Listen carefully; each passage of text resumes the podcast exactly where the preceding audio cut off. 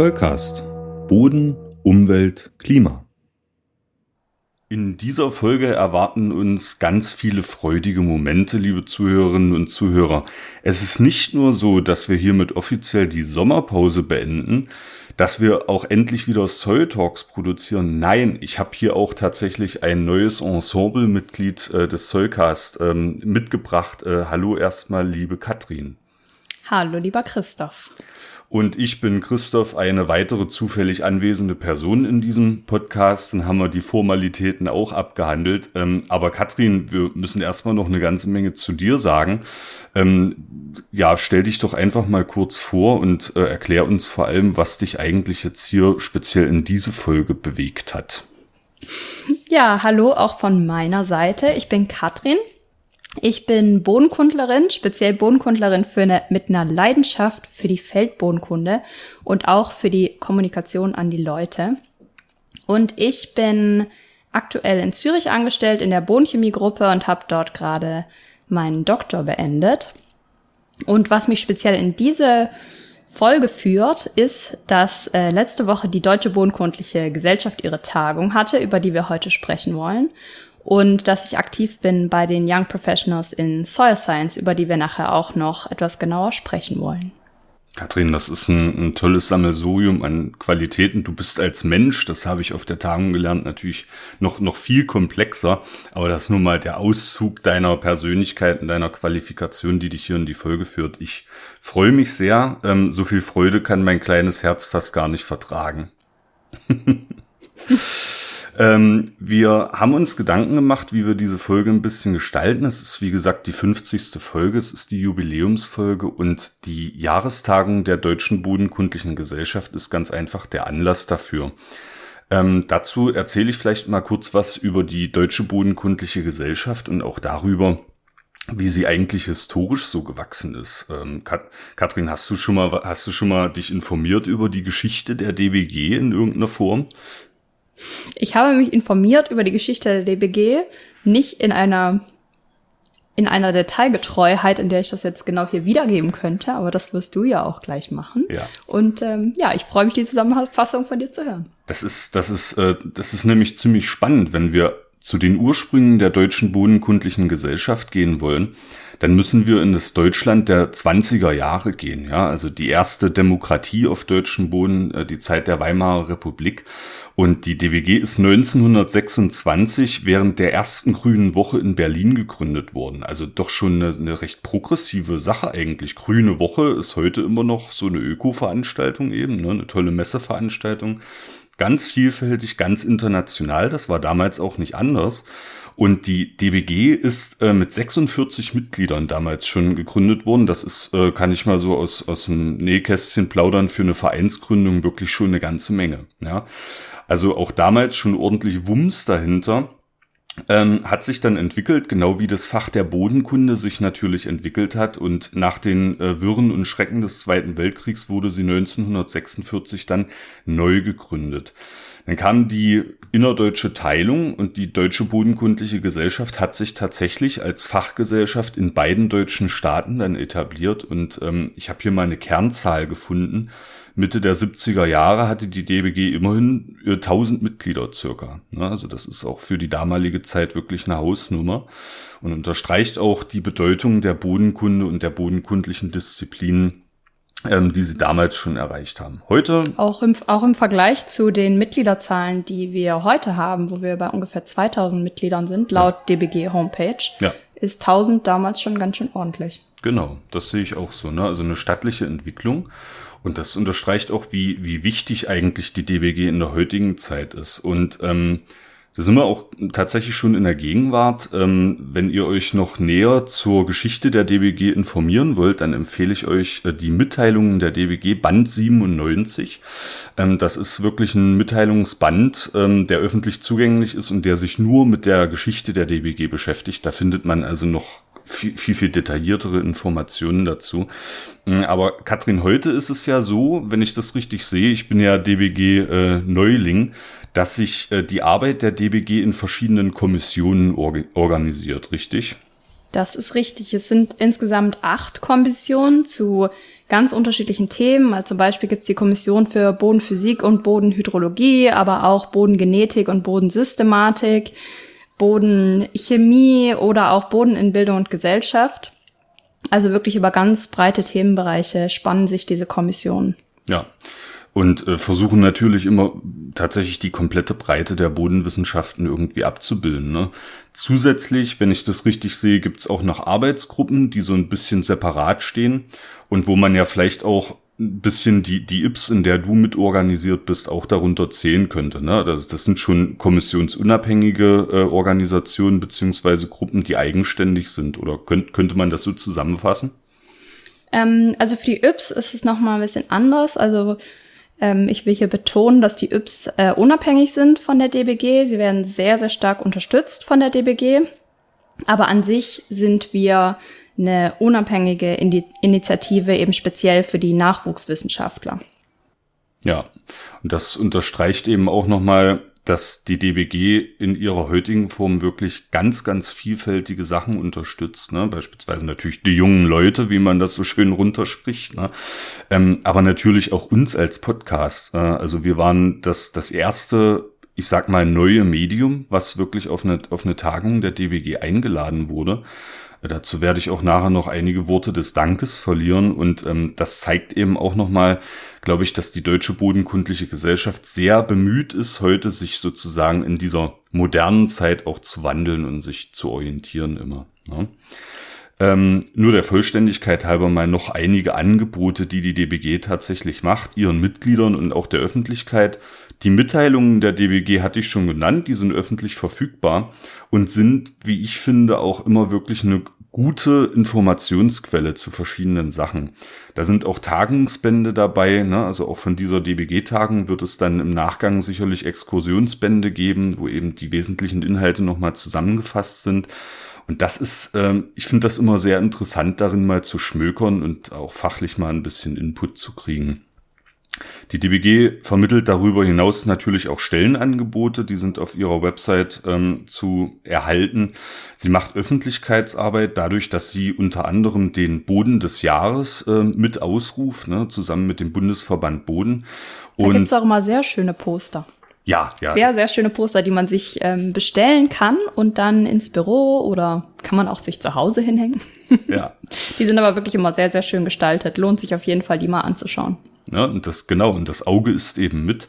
Der Boden des Jahres, der Ackerboden, äh, der hängt jetzt sicherlich schon in einigen Büros und Wohnzimmern mittlerweile. Ne?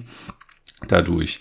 Ähm, dann noch ganz wichtig für die Fachwelt natürlich, äh, die DBG betreibt äh, das Journal of Plant Nutrition and Soil Science, äh, was ein wichtiges Fachjournal ist, tatsächlich auch für die, naja, für die europäische Boden-Community, würde ich mal sagen, für die internationale Community vielleicht sogar. Und natürlich für den fachlichen Austausch veranstalten sie eben ihre Jahrestagungen. So, und das sind jetzt, glaube ich, mal so die wesentlichen Eckpfeiler der Tätigkeit der DBG. Ähm, das ist, glaube ich, schon eine ganze Menge, oder Katrin? Auf jeden Fall. Ich wollte noch ergänzen zu den Stellenangeboten. Da gibt es sogar auch einen Verteiler. Das heißt, wenn man gerade auf Stellensuche ist oder einfach mal interessiert ist, was gerade so für Stellen offen sind, da kommt regelmäßig dann eine E-Mail rum mit allen Stellenangeboten, die die DBG auch auf ihrer Homepage dann veröffentlicht. Also da kann man sich auch recht einfach für anmelden. Und äh, ja, das war schon recht großer Umriss. Und dann sind natürlich die DBG, ähm, die DBG-Tagungen, die innerhalb von Deutschland immer wieder wandern. Die Tagung, die alle zwei Jahre stattfindet und ähm, also sind wirklich überall in Deutschland verteilt. Dieses Jahr war sie, wie Christoph schon gesagt hat, in Halle und die werden dann immer von den lokalen Bodengruppen dort organisiert. Diesmal ähm, Boden, die beiden Bodengruppen an der Uni Halle und auch dann die Bodengruppen am UFZ Halle, die sich da sehr engagiert haben dieses Jahr, um die schöne Tagung zu organisieren. Oh ja, oh ja, das, das weiß ich. ich. Ich kenne einige Leute aus diesem Organisationskomitee. Daher weiß ich eben, dass da schon Monate im Voraus äh, Planungsaktivitäten waren, zusätzlich zur normalen Arbeit. Und das ist wirklich ähm, allerhand. Und ja, kommen wir doch mal auf die, auf die Tagen, Katrin, was wir da so erlebt haben jetzt ähm, bei der DBG 2023 in Halle. Ähm, da frage ich dich vielleicht mal einführend, Katrin, du bist ja nun schon länger dabei, das ist auch nicht deine erste DBG-Tagung. Was ist denn für dich eigentlich schön äh, oder was, was motiviert denn dich eigentlich, äh, diese Tagungen zu besuchen? Ich finde an der DBG eine DBG-Tagung speziell schön, dass ähm, das eben eine pure Bodenkundetagung ist. Und dadurch kommt diese Möglichkeit erst, dass diese Vielfalt von den Bodenwissenschaften, die du vorhin angesprochen hast, auch wirklich in der Tagung abgebildet werden kann und einzelne Themenbereiche eigene Sessions wirklich haben. Also es ist einfach eine sehr breite Vielfalt ähm, von den Bodenwissenschaften, die ich wirklich sehr schätze. Ähm, dann auch der relativ niederschwellige Austausch in meiner Perspektive ähm, mit allen möglichen Leuten, allen Alters, aller Karrierestufen. Also auf der DBG habe ich wirklich immer das Gefühl, dass ich auf dem Gang jeden ansprechen könnte und jeder würde sich einen Moment Zeit nehmen, um kurz einfach einen Schnack zu halten. Und das finde ich einfach total nett, weil für mich auf den größeren Tagungen, auf denen ich war, wie zum Beispiel auch die EGU, ist es ähm, für mich eine größere Hürde, jemanden anzusprechen. Und ich habe das Gefühl, dort sind immer alle gestresst. Also es rennen immer alle von der Session zu der Session und wollen selber auch natürlich ganz viele Leute treffen. Und das finde ich auf der DBG einfach äh, eine sehr gemütliche und angenehme Atmosphäre.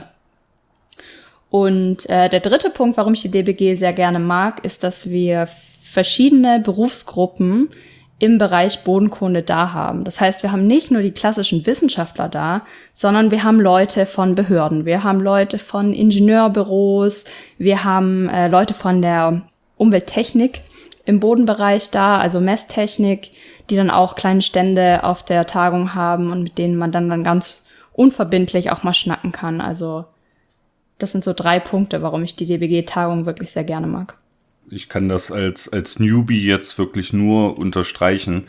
Ähm, es hat sich angefühlt wie ein Familientreffen. Ja? Also man ist, äh, man ist zu Hause unter Freunden vielleicht so. Also man, man, man, man weiß automatisch, okay, die kommen alle aus ganz unterschiedlichen Ecken. Aber es ist doch wirklich sehr familiär. Es war eine tolle Atmosphäre dort. Und das hat sich über unsere ganze Präsenz auf dieser Tagen eigentlich gezogen. Ich sag noch mal zum damit man sich das vorstellen kann, wir waren ja als, als Podcast dort auch vertreten. Wir haben tatsächlich ein Studio eingerichtet und ähm, die Tagungsteilnehmerinnen und Tagungsteilnehmer hatten die Möglichkeit, während der gesamten Tagen auch ins Studio zu kommen und ganz kurz ihre Arbeit beziehungsweise ihre Arbeitsschwerpunkte vorzustellen. Wir werden diese Aufnahmen in die nächsten Soul Talks integrieren. Da können wir dann immer noch mal so einen Blick nach hinten werfen und uns noch mal an die DBG-Tagen erinnern. Und das ist aber genau wie du sagst, Katrin. Da waren wirklich Leute aus ganz unterschiedlichen Bereichen da. Das unterstreicht auch nochmal die Vielfalt ne, der, der Tagungsteilnehmer. Auf jeden Fall. Und ich fand es auch schön, unter welchem Namen ihr euer Format verkauft habt, nämlich Snackable Science. Fand ich super. Und haben ja auch ein paar Leute angenommen. Ja. Das, ähm, ich bin gespannt, die ganzen Beiträge zu hören, weil ich habe die ja auch alle gar nicht mit mitbekommen, was in eurem Studio oder was in unserem Studio da so abgegangen ist. Mhm. Das sei wirklich gespannt. Es war hochinteressant und du sagst es gerade, Snackable Science, äh, da komme ich auch später nochmal zu sprechen.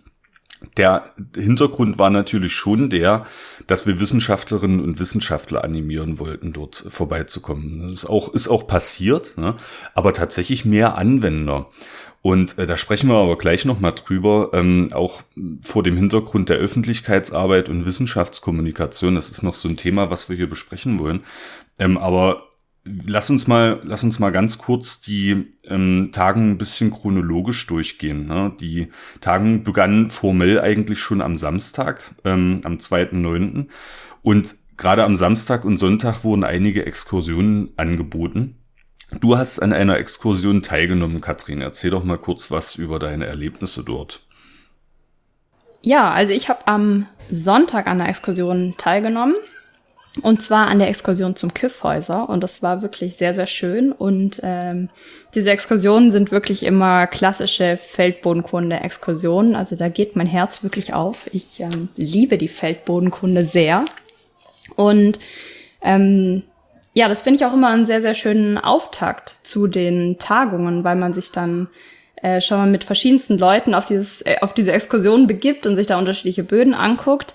Ähm, Im Küffhäuser haben wir uns speziell Böden angeschaut auf Gips und Kalkgestein, was für mich, ähm, da komme ich eigentlich normalerweise eher weniger mit in Kontakt. Also es war für mich mega spannend. Ich fand es auch ähm, sehr sehr schön, weil ich normalerweise nicht so viele Böden sehe, die wirklich dieses schneeweiße Grundgestein haben. Also ich fand es äh, wirklich sehr, sehr eindrücklich. Ähm, und es hat einen sehr guten Überblick gegeben über die, über die Geologie und auch die Böden, die da zu finden sind im Küffhäuser. Also ich war wirklich sehr begeistert nach der Exkursion und bietet natürlich auch immer eine schöne Möglichkeit, mit allen möglichen Menschen zu diskutieren, äh, mit denen man vielleicht normalerweise nicht in Kontakt kommt. Und dann steht man vom Bodenprofil und äh, diskutiert einfach mal. Für mich war sehr schön. Ich habe äh, Tonkutane gesehen, die ich sonst immer nicht ganz so deutlich finde, also die Tonverlagerung anzeigen. Ähm, und mir fällt es immer etwas schwer, muss ich gestehen, diese Kutane zu identifizieren. Aber wir haben welche gesehen und das bietet immer auch schöne äh, Diskussionsgrundlagen mit allen möglichen Leuten, die auf der Exkursion sind. Fand ich, ja, hat mir sehr, sehr gut gefallen, auf jeden Fall. Kann ich hier auch noch ergänzen, dass auch gerade die Exkursionen sehr, sehr traditionell für die DBG-Tagungen sind und ähm, dass die auch wirklich prägend waren für die deutsche Bodenkunde. Also nicht nur die Exkursionen, sondern insgesamt die DBG-Tagung. Und äh, die hat wirklich die deutschen Bodenkundler so zusammengebracht und war sehr, sehr prägend für die Richtung und für die Entwicklung von der deutschen Bodenkunde. Das hat man, das glaube ich, glaube ich sofort, Katrin, und man hat hier am Sonntag auch deine Begeisterung noch angemerkt. Ja, wir sind uns, wir sind uns ja am Sonntag das erste Mal leibhaftig begegnet sozusagen, und du kamst von der Exkursion zurück und du warst noch richtig beseelt und sehr, sehr zufrieden sahst du aus. Das war natürlich ein, ein schönes erstes Zusammentreffen und ähm, das stimmt. Das fand ich auch wirklich äh, gelungen organisiert. Am Sonntag dann abends wurde noch ein sogenannter Icebreaker veranstaltet. Also es gab einige Getränke und natürlich auch was zu essen. Die Leute konnten zusammenkommen und ich hatte wirklich den Eindruck, dass auch das Eis gebrochen wurde im, im wahrsten Sinne. Ne? Also man ist ich denke auch. Ja, das, das war nach diesen nach diesen ganzen Exkursionen, wo dann alle dann zurückgeströmt sind und natürlich von dem. Es gab dieses Jahr das erste Mal ähm, wurde der durchgeführt als Soil Workshop, also wirklich so ein Feldbodenkunde Workshop. Der wurde sehr, sehr gut angenommen. Also es war wirklich innerhalb von kürzester Zeit waren die Plätze dort belegt. Da sieht man auch die Nachfrage nach ähm, dem Lernen der Feldbodenkunde, auch bei den Nachwuchswissenschaftlern, weil die wirklich manchmal ein bisschen droht auszusterben tatsächlich, weil äh, nicht mehr so viele Leute wirklich klassisch Bodenprofile ansprechen können. Und jetzt gab es diesen Workshop und danach noch einen Soil Contest. Also da haben praktisch verschiedene Gruppen an Nachwuchswissenschaftlern dann äh, Profile ähm, charakterisiert oder ähm, ja klassifiziert und ähm, ja, dann wurde dann ein Gewinner ausgewählt am Ende, der am besten das getroffen hat. Also fand ich sehr, sehr cool, dass das dieses Jahr angeboten wurde. Und ich denke, das wird es auch noch mal geben, so gut wie die Nachfrage war. Man, man war ja vorab ein bisschen skeptisch, ne, weil bei der Tagung letztes Jahr in Trier ähm, dieser Contest leider ausgefallen ist im Vorfeld, aber das ja. hatte, hatte möglicherweise auch was mit der Corona-bedingten Verschiebung zu tun. Ne? Die Tagung in Trier war ja, war ja ein Jahr nach hinten verschoben worden, vielleicht hing das damit zusammen. Aber ähm, das, das freut mich natürlich auch. Das ist für mich in zwei Jahren definitiv auch ähm, relevant. Da werden wir dran teilnehmen. Und es war aber nicht der einzige Contest, äh, Katrin, bei dieser Tagen, sondern natürlich der Cake Contest. Den müssen wir hier unbedingt erwähnen. Das war ein, ein riesen Gaudi fand auch äh, am Rande dieses Icebreakers statt.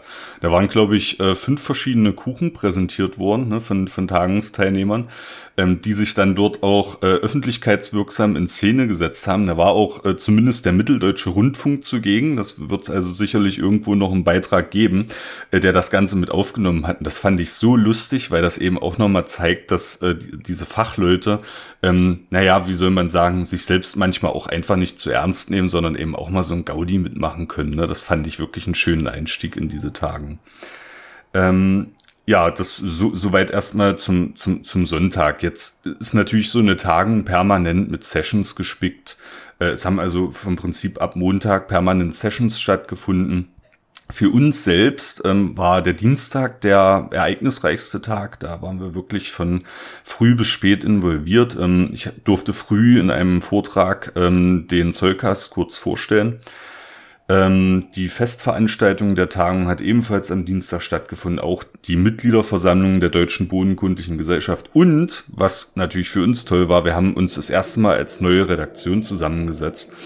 Das war, das war für mich ein prägender Tag, den werde ich lange in Erinnerung behalten. Ne? Mal so, ähm, dass man da eben auch wirklich von früh bis spät mitunter involviert ist.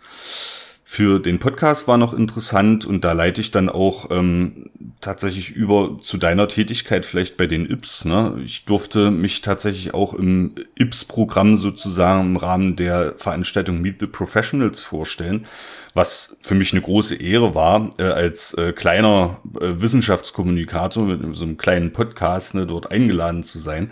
Und es war aber tatsächlich auch noch ähm, eine Dame da vom Verein Science to Public, ähm, die auch mit am Tisch saß. Es war so ein dezentrales ähm, Kommunikationsevent, würde ich mal sagen. Es waren verschiedene Tische eingerichtet mit verschiedenen Professionsgruppen. Wir waren eben die Profession der Wissenschaftskommunikation und da konnten also die Leute kommen und es war sehr gut nachgefragt, der Teil Wissenschaftskommunikation. Die konnten eben mit uns sprechen über die Wissenschaftskommunikation, die wir betreiben und eben auch möglicherweise über Hürden und Benefits. Ne? Das waren eben zwei ähm, Perspektiven sozusagen. Einmal die Vereinsperspektive äh, und ich natürlich hier als privater kleiner Wissenschaftskommunikator. Sehr, sehr gute Gespräche, Katrin. Aber ähm, da leite ich ganz gerne mal zu dir über, Katrin, zu den, zu den IPS und auch vielleicht zu den vielfältigen Tätigkeiten im Rahmen dieser Tagung. Ja, also die IPS, äh, ausgeschrieben heißt das Young Professionals in Soil Science. Ähm, wie, wie ich vorhin schon gesagt habe, wir sind ähm, eine unabhängige Initiative von Nachwuchswissenschaftlern und die, wo, die gibt's seit 2013, wurde ursprünglich als ein Forum gegründet, was einfach nur Nachwuchswissenschaftler, die Nachwuchswissenschaftlern die Möglichkeit geben soll, sich auszutauschen in diesem Forum und das ist dann über die Jahre immer weiter gewachsen. Und jetzt im Moment ist es eigentlich so, dass die YPS auf den DBG-Jahrestagungen immer Veranstaltungen für Nachwuchswissenschaftler anbieten. Und so war es auch dieses Jahr in Halle. Wir hatten verschiedene Veranstaltungen. Ähm, wir hatten zum Beispiel am Montag direkt Meet the Editors. Das heißt, da konnte man als Nachwuchswissenschaftler hinkommen und da saßen dann Editoren von verschiedensten Journals und man konnte einfach mal seine ganzen heißen Fragen loswerden. Also wie ähm, spezielle Fragen zum Review-Prozess, wie komme ich da überhaupt rein? Auch Reviewer zu werden war zum Beispiel Thema. Äh, wie kommuniziere ich am besten mit dem Editor etc. Also es kamen ganz viele Fragen, es war wirklich interessant. Ähm, natürlich der Pubabend einfach als Socializing äh, Event, was auch ähm, sehr, sehr schön war, waren sehr, sehr viele Leute da. Wir hatten noch Meet the Funders, also ein ähnliches Konzept, aber einfach mit ähm, Funding Organizations, also wo, wo wissenschaftliche Projekte gefördert werden. Ähm, da konnte man auch alle seine Fragen stellen, die einem so ähm, auf der Zunge lagen schon seit langem. Dann Meet the Professionals, was du gerade schon erwähnt hast, Christoph. Da saßen neben der Umweltkommunikation oder nach der nach der Wissenschaftskommunikation da waren da noch Leute von Behörden auch, Wissenschaftsmanagement, natürlich auch klassische Wissenschaft, ähm, Leute auch aus der Messtechnik, ähm, dass man sich so dann aussuchen konnte, an welchen Tisch man sich gerne setzen würde und mit wem man gerne welche Fragen besprechen wollte. Und dann gab es ganz am Ende noch das Networking Lunch, ähm, wo wir so ein bisschen geschaut haben, wie ist es, wie ist es gelaufen, wie wurde es angenommen, Feedback eingeholt, aber auch dann die Planung wieder aufgenommen für die nächste DBG-Tagung, die dann in zwei Jahren stattfindet. Also wir versuchen einfach Nachwuchswissenschaftler zusammenzubringen, in Diskussion zu bringen ähm, und da eine Verbindung herzustellen, auch zu, ähm, zu zum Beispiel den Editoren oder wie wir das in diesen Veranstaltungen eben machen. Wow. Und ja, da einfach eine Plattform zu bieten. Ja, wow, Katrin. Da soll noch mal jemand sagen, die jungen Leute interessieren sich für nichts mehr. Äh, ganz im Gegenteil, wenn ich mir das anschaue, was ihr da für ein Programm aufgezogen habt, das ist schon, das ist schon großartig, ja. Da fühlt man sich dann auch als, als junger Mensch, sage ich mal, gut, gut aufgehoben, denke ich. Und es sind auch immer neue Leute willkommen. Also es gibt auch einen Verteiler, über den auch alle Infos, Workshops, alles Mögliche rumgeschickt wird. Äh, bodenkunde.nachwuchs.gmail.com können wir auch noch mal in die Shownotes packen. Ihr könnt euch da einfach melden und auf den Verteiler setzen lassen oder natürlich auch kundtun, wenn ihr Lust habt mitzumachen. Wir sind aktuell ungefähr 15 Personen, aber wir sind immer offen für jeden, der mitmachen möchte. Und ähm, es ist gerade auch im Gespräch, ob wir nicht was in dem Jahr zwischen den DBG-Tagungen, also nächstes Jahr machen, ähm, dass man einfach nochmal zusammenkommt und nicht erst auf die nächste DBG-Tagung warten muss. Auf jeden Fall. Das findet sich definitiv in den Shownotes wieder. Und äh, ich kann nur auch noch mal sagen, so als, als Teilnehmer einer Veranstaltung, der das noch nie gesehen hat, es war eine richtig gute Stimmung untereinander. Ja, also gerade die jungen Leute waren alle irgendwie auf demselben Level. Man hat sich verstanden. Es war, ja, hat einfach Spaß gemacht, auch teilzunehmen. Genau, das äh, also so grob zum Ablauf. Wir haben dann Donnerstag unsere Abreise schon äh, gestartet von von von dieser Tagen. Natürlich auch, also aus Sicht des Podcasts unglaublich viele Gespräche geführt, unglaublich viele Leute kennengelernt, es haben sich auch Kontakte ergeben und allein schon deswegen hat sich äh, diese Tagungsteilnahme für uns natürlich voll ge gelohnt. Aber ähm, Katrin, wir wollen jetzt im letzten Punkt ähm, dieser Folge vielleicht nochmal ähm, für uns zusammenfassen, welche Themen uns eigentlich auf dieser Tagen besonders bewegt haben, welche uns besonders ähm, in Erinnerung geblieben sind. Und man muss ja auch immer mal sage ich mal, den, den, den Blick ein bisschen schweifen lassen, ein bisschen allumfassend mal klären, ähm, wie man sich zu Böden oder bestimmten Bodenthemen positioniert. Und du hast da einen Input zum Thema Bodengesundheit. Ja, ich fand das recht interessant, wie das Thema Bodengesundheit beleuchtet wurde. Das war ja auch in letzter Zeit öfter mal in der Diskussion oder auch äh, unter Wissenschaftlern, weil dieser Be Begriff Bodengesundheit einfach sehr schwammig ist und sehr schwierig zu definieren ist und weil eben die EU dieses EU Soil Health Law auf den Weg bringen wollte, was jetzt umformuliert wurde in ein Soil Monitoring Law. Ähm, aber dadurch ist auch der Begriff Bodengesundheit in aller Munde geraten. Und das war natürlich ein Versuch, also dieser Begriff ist natürlich ein Versuch, die Boden, den Zustand der Böden in einen Indikator zu fassen oder irgendwie das alles zusammenzufassen unter dem Begriff Bodengesundheit. Und das ist einfach sehr, sehr schwierig, weil das so viele, so viele Aspekte hat, weil es natürlich auch das Zusammenspiel von verschiedenen Parametern ist, der nachher ausmacht, wie gesund in Anführungszeichen dieser Boden ist. Ähm, und man muss ja auch immer fragen, was genau ist dann ein gesunder Boden, also für was, ähm, welche Funktionen hat der Boden, welche Ökosystemleistungen ähm, bringt dieser Boden was, ja, wie definieren wir das Wort Gesundheit? Und das ist äh, in einigen äh, Präsentationen auch wieder aufgetaucht. Also ich habe mich sehr viel in den Sessions bewegt über ähm, Kommunikation, über angewandte äh, angewandte Bodenfragen, auch viel, ähm, wo Leute präsentiert haben, eben aus den Behörden, aus Ingenieurbüros, die versuchen, irgendwelche Indikatoren, durch irgendwelche Indikatoren die Böden fassbar zu machen, also verschiedene, gerade wie diese Bodengesundheit, äh, da verschiedene Parameter zu finden, um das irgendwie zu quantifizieren, auch zum Beispiel für Karten oder auch für die Kommunikation Richtung Politik. Ähm, also ich habe auf jeden Fall gemerkt, dass das ein heißes Thema auf jeden Fall wieder war. Und ähm, ja, fand es ja spannend, da zu folgen. Also ich habe da auch keinen abschließenden, ja, ich kann da nichts abschließend zu sagen, weil es so ein offenes Thema ist, aber ich fand es auf jeden Fall sehr, sehr spannend, die Diskussion zu verfolgen. Mhm, ja, ähm, das ist immer, wie, wie du sagst, das ist eben immer das Problem, wenn man komplexe Sachverhalte so verschlagworten will, ne? Bodengesundheit, ne? Knall da alles rein.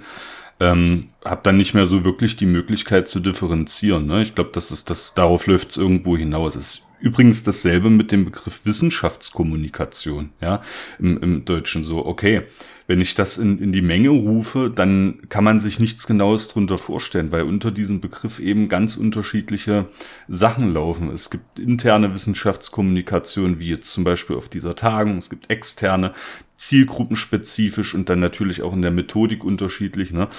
Und ähm, das bringt mich auch zu einem Punkt, den, den ich einbringen will. Ähm, ich habe mir diese, diese Gesellschaft oder die, sagen wir mal, die die Aktionen, die in der DBG so ablaufen, ein bisschen angeschaut. auch vor meinem äh, Bildungshintergrund natürlich. Und ähm, ich glaube, das Thema Bodenkommunikation, so will ich es jetzt mal verschlagworten, ne? also die Wissenschaftskommunikation aus den Bodenwissenschaften heraus, ähm, das ist ein Thema, was derzeit schon passiert. Da gibt es ein paar namhafte Akteure. Also ich will beispielsweise Sonja Medwetzki nennen, die wir hier auch schon im Interview hatten, die äh, ein Buch geschrieben hat. Ähm, ich will auch Klaus Kruse nennen, einen äh, engagierten Hörer von uns und einen wirklich engagierten Streiter für Bodenkommunikation. Ne? Das sind nur mal zwei Beispiele. Es gibt solche Akteure, aber ich glaube, das wird in Zukunft auch innerhalb der DBG eine viel größere Rolle spielen, eben Wissenschaftskommunikation zu betreiben und sie zu unterscheiden von Öffentlichkeitsarbeit. Ja, das ist, das sind zwei unterschiedliche Sachen. Also die, die reine Präsentation ähm, einer Organisation oder vielleicht auch eines Bodens des Jahres, um mal ein konkretes Beispiel zu nennen. Das ist gut, das ist wichtig, dass das passiert, aber es ist eben noch mal was anderes, auch Kommunikation zu betreiben, also Sachen sich auch zu trauen, Sachen runterzubrechen und vielleicht adressatenbezogen zu präsentieren. Ja, das war ähm, eine Sache, die ich unbedingt noch Ach so, und ähm, damit zusammenhängt, wir haben das natürlich auch gemerkt, ne? Du hast es gesagt, wir hatten dieses Format Snackable Science und Snackable Science, das ist so ein bisschen im Kommen in der Wissenschaftskommunikation, das ist ein Format, was sich etabliert. Das ist eben wirklich die Kunst, ähm, ein Forschungsgegenstand, ein Forschungsgebiet mal wirklich in drei bis fünf Minuten runterzubrechen und mal kurz ein paar Fakten rauszuhauen, allerdings auch wieder adressatenbezogen. Und da haben wir festgestellt, ähm, dass es da wirklich eine große Hemmschwelle gibt seitens der Wissenschaftlerinnen und Wissenschaftler, ja. Und ähm, das kann ich verstehen, das will ich hier gar nicht, äh, gar nicht abwerten, ne, weil man eben diesen großen Graben hat zwischen der Wissenschaftskommunikation und der wissenschaftlichen Disziplin als solche. Ne.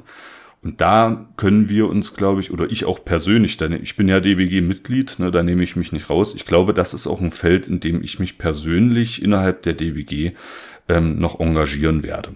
Ja, und da ist es eben auch sehr, sehr wichtig, gerade wie du sagst, diesen, die, was du als Graben bezeichnet hast. Also ich finde es persönlich auch sehr, sehr schwierig. Ich war jetzt auch in sehr spezieller Forschung unterwegs in meinem Doktor.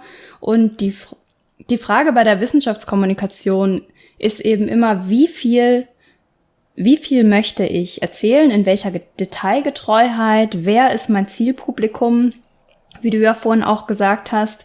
Ähm, was muss ich wirklich erklären, um die Message rüberzubringen? Also wie viel, wie viel muss mein Gegenüber überhaupt wissen? Also ohne die Person dann zu überladen mit Informationen, weil die sind ja vielleicht gar nicht alle relevant. Also aus der Wissenschaftlerinnenperspektive möchte ich hier nochmal beleuchten, dass wir immer sehr ähm, wir haben so viele Details und es ist einfach auch total spannend und es ist auch alles wichtig, das ist überhaupt keine Frage.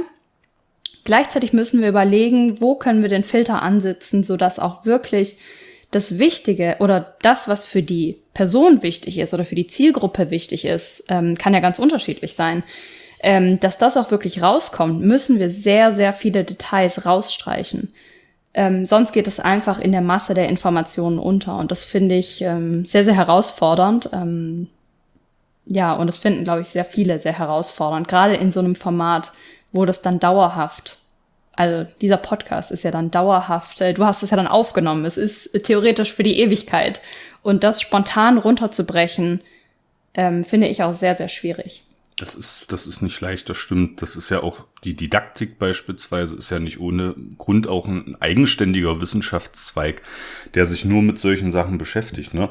Und ich will das nur mal unterstreichen. Du, Katrin, als, als Wissenschaftlerin beispielsweise, ne? du, du bist ja auch im, im System der wissenschaftlichen Qualitätssicherung drin. Ne? Und das ist auch gut, dass es dieses System gibt. Ne? Das Peer-Review-Verfahren beispielsweise. Oder auch die Tatsache, dass du, ich war bei deinem Vortrag auch zugegen, dass du als, als Wissenschaftlerin natürlich auf so einer Tagen einen Vortrag hältst und dich hinterher auch den möglicherweise kritischen Fragen des Auditoriums stellen musst und dort Rede und Antwort stehen. Ne? Das sind gute und wichtige Verfahren der Qualitätssicherung in der Wissenschaft. Ne? Da muss man eben nochmal sagen, da, wenn man kommunizieren will, muss man zumindest für den Kommunikationszweig da ein ganzes Stück weit raus. Und das ist nicht leicht, das verstehe ich. Ja. Aber wo wir das können, fördern wir das natürlich hier im Podcast. Und ähm, ich will mich nicht, nicht zu groß aufhängen, aber dieser Podcast, den ich ja auch präsentieren durfte, ist vielleicht mal eine Variante zu zeigen, wie es gehen kann. Ja, das ist nicht perfekt hier und wir arbeiten ja auch ständig dran. Ihr merkt, dass auch die Formate sind im Laufe der Zeit gewachsen und es gab auch immer mal Korrekturen inhaltlicher Art. Ne? Aber das ist eine Möglichkeit, wie man es machen kann. Und ich möchte ausdrücklich alle, die das hier hören und vielleicht in den Bodenwissenschaften zu Hause sind, motivieren, äh, sich vielleicht auch Beteiligungsformate zu suchen oder vielleicht einen eigenen Podcast zu starten. Macht das doch. Es ist, es ist nicht zu spät. Ganz im Gegenteil, wir stehen da erst am Beginn der Bodenkommunikation. So, jetzt haben wir ganz viel über Bodenkommunikation gesprochen. Katrin, du merkst schon, ähm, Du merkst schon, das Thema liegt mir auch am Herzen, aber ähm, du hattest auch noch einen interessanten Punkt, wie ich finde, zur Internationalität ähm, der, der Tagen an und für sich oder zur Frage, wie international die DWG eigentlich sein sollte. Erzähl ruhig noch mal was dazu. Ja, ich hatte dieses Jahr auch das Gefühl, dass es noch mal mehr zum Thema geworden ist, wie International soll die Tagung von der Deutschen Bodenkundlichen Gesellschaft sein. Es ist aktuell so, dass Teile der Vorträge oder ein Großteil der Vorträge eigentlich ist in Deutsch gehalten. Dann gibt es einen Teil, der auch auf Englisch gehalten wird. Und ähm, das ist, steht natürlich direkt in Wechselwirkung mit der Anzahl an Menschen, die international zu dieser Tagung kommt. Weil wenn diese Tagung natürlich auf Deutsch gehalten wird, dann werden wir auch weiterhin oder wird die DBG weiterhin eher deutschsprachige Wissenschaftler anziehen. Und wenn sie jetzt denn internationaler wird, dann kann man sich darauf einstellen, dass auch immer mehr internationale Bodenkundler zu dieser Tagung kommen. Und ähm, ja, das habe ich dieses Jahr wieder als Diskussionspunkt wahrgenommen. Ich hatte das Gefühl, dass dieses Jahr noch mal ein paar mehr Vorträge auf Englisch waren in den Sessions zumindest, in denen ich mich bewegt habe. Ich persönlich finde es schön, wenn mehr, wenn mehr Vorträge auch auf Englisch sind und das aber auch deutlich gekennzeichnet ist, welche Vorträge in welcher Sprache gehalten werden. Aber ich bin auf jeden Fall gespannt, wie sich das in Zukunft entwickeln wird. Da schauen wir gespannt drauf. Ähm ja, es ist, ich, ich, ich weiß nicht, welchen, welchen Eindruck hast du über die sprachliche Zusammensetzung der Tagungsteilnehmerinnen? Also waren da viele Englischsprachige dabei oder wie, wie, wie hast du das jetzt eingeschätzt auf dieser Tagen? Also der Großteil ist deutschsprachig und das ist ja auch eine spezielle Auszeichnung von der Tagung. Also es gibt natürlich auch viele Leute, die das sehr schätzen, dass auf dieser Tagung ähm, eben die deutschen Bodenkundler zusammenkommen und wir eben speziell in der deutschen Bodenkunde arbeiten, gerade mit den lokalen angewandten Bodenkundlern auch, die, ähm, die zu dieser Tagung kommen und dass es speziell als wertvoll wahrgenommen wird, dass man sich auf Deutsch auch über die Themen austauscht. Ähm, ich habe einige englischsprachige oder internationale Teilnehmer auch getroffen, hauptsächlich Nachwuchswissenschaftler. Nein, eigentlich nur Nachwuchswissenschaftler, die ich ähm, getroffen habe, die kein oder wenig Deutsch gesprochen haben und die haben das natürlich dankend angenommen, dass es ein paar englische Beiträge gab und auch die Veranstaltungen von den Yps, die wurden alle auf Englisch gehalten, um da auch ähm, alle mit einzubinden und da niemand auszuschließen. Ja, wie du sagst, es ist dann eben auch ein Stück weit nicht, nicht inklusiv, ne? wenn man an die International Students beispielsweise denkt, vielleicht die zum Austausch mal rüberkommen, ne? oder die Nachwuchswissenschaftlerinnen. Das ist dann sicherlich sehr zu begrüßen. Ja, Katrin, das sind, waren jetzt drei wichtige Aspekte, die wir nochmal im Nachgang besprochen haben. Also große Themenfelder. Da können wir uns vielleicht mit unserem Engagement auch in dem einen oder anderen betätigen. Aber ähm, ich würde vorschlagen, wir machen an der Stelle äh, den Deckel drauf. Äh, das äh, ist, glaube ich, jetzt für euch da draußen auch ein guter Einblick in diese Tagen, in unsere Erlebnisse äh, in die wesentlichen Punkte, die wir da mitgenommen haben. Und ähm, mir bleibt noch eins übrig, ähm, und zwar mich ganz herzlich zu bedanken. Ähm, vor allem bei dem, ähm, bei dem Organisationskomitee, also bei den Leuten von der Martin-Luther-Universität Halle-Wittenberg und vom Helmholtz-Zentrum für Umweltforschung in Halle, ähm, die diese Tagung tatsächlich organisiert haben und die als Akteure vor Ort auch diesem Podcast den Zugang ermöglicht haben zu dieser Tagung. Ähm, das ist nicht selbstverständlich, ähm, das wissen wir und das ist ein großes Zeichen eben, ja, das, äh, wie, wie, wie soll ich sagen, dass, dass die DBG an sich auch wirklich offen ist für solche Angebote. Und da einfach einen herzlichen Dank, auch einen herzlichen Dank natürlich für die Organisation. Das war eine gelungene Tagung, äh, sie war gut organisiert und äh, da sollen die äh, Damen und Herren mal nicht so selbstkritisch sein. Es gibt immer mal Kleinigkeiten, die schiefgehen, aber ich glaube, der den meisten Tagungsteilnehmerinnen und Tagungsteilnehmer ist das nicht negativ aufgefallen. Ganz im Gegenteil. Wir hatten in der Schlange äh, vor dem Bierwagen hatten wir wirklich richtig gute Gespräche und das muss man einfach auch äh, mal zum Vorteil nehmen. Also es war eine gelungene Tagung. Einfach danke für die Organisation, danke für die Einladung und ähm, ja, wenn, wenn das in zwei Jahren genauso vom neuen Organisationskomitee getragen wird, dann kann ja wirklich nichts mehr schiefgehen. Oder Katrin? Genau so ist das und ich kann mich dem Dank wirklich nur anschließen und schon mal auf die nächste Tagung ähm, verweisen, die ja dann in zwei Jahren in Tübingen stattfindet. Ähm, bin ich auf jeden Fall schon sehr gespannt drauf. Vielleicht ja. auch Exkursionen auf die Schwäbische Alb, wer weiß. Und auch auf Tübingen. Tübingen ist ja nun eine Stadt, die medial auch viel Aufmerksamkeit gefunden hat. Da ist ja wirklich eine Menge los. Also ich, ich freue mich auch schon sehr drauf. Das war definitiv nicht die letzte Tagung der DBG, an der wir auch als Podcast teilnehmen werden.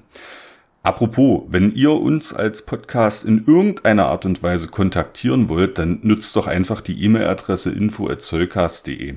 Das wäre auch der Fall, wenn euch jetzt vielleicht an dieser Folge irgendwas auffällt, wo wir was nicht ganz richtig umrissen haben oder vielleicht wo ihr noch Ergänzungen hättest, hättet. Äh, wir greifen das gerne auf und im nächsten Zoll Talk wird das dann natürlich auch in der Nachlese nochmal nachgeliefert. Darüber hinaus sind wir auf den sozialen Medien X, das ehemals Twitter hieß, Instagram und Facebook vertreten. Auch das sind Möglichkeiten tatsächlich uns zu kontaktieren und uns zu folgen. Ja, ansonsten freuen wir uns natürlich auch äh, immer über Anmerkungen und Ideen für neue Folgen. Und dann bleibt mir jetzt nichts anderes übrig, als dir, liebe Katrin, das Schlusswort ähm, zuzuschieben.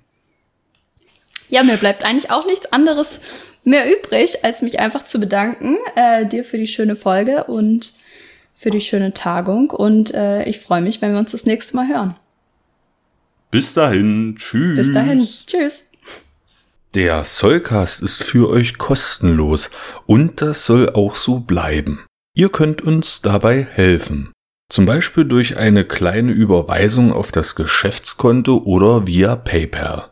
Wie das genau funktioniert, seht ihr auf solcast.de unter dem Punkt Unterstützen. Das Geld wird für die digitale Infrastruktur verwendet und darüber hinaus in Technik investiert. Vielen Dank für eure Unterstützung.